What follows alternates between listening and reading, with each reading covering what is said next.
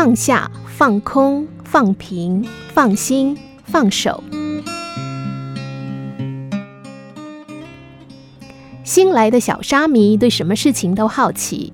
秋天，禅院里红叶飞舞，小沙弥跑去问师傅：“红叶这么美，为什么会掉呢？”师傅一笑：“因为冬天来啦，树撑不住那么多叶子，只好舍。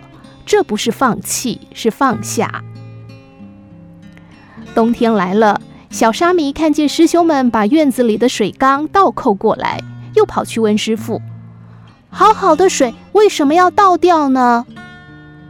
师父笑笑说：“因为冬天冷，水结冻膨胀会把缸撑破的，所以要倒干净。这不是真空，是放空。”大雪纷飞，厚厚的一层又一层积在几棵盆栽里的龙柏上。师傅吩咐徒弟合力把盆搬倒，让树倒下来。小和尚又不解了。急着问：“这龙柏好好的，为什么要弄倒呢？”师傅脸一整：“谁说好好的？你没看到雪把柏叶都压塌了吗？再压就断了。那不是放倒，那是放平。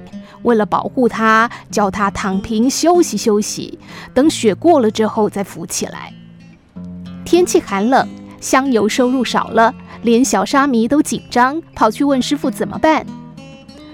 是少你吃了，少你穿了吗？师傅眼一瞪，数数柜里还挂了多少衣服，柴房里还堆了多少柴，仓房里还积了多少土豆。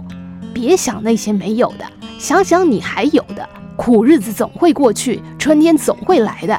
你要放心，放心可不是不用心，是把心安顿好。春天果然跟着来了。大概是因为冬天的雪水特别多，春花绽放更胜以往，前殿的香火也渐渐恢复往日的盛况。师傅要出远门，小沙弥追到门前问：“师傅，您走了，那我们怎么办呢？”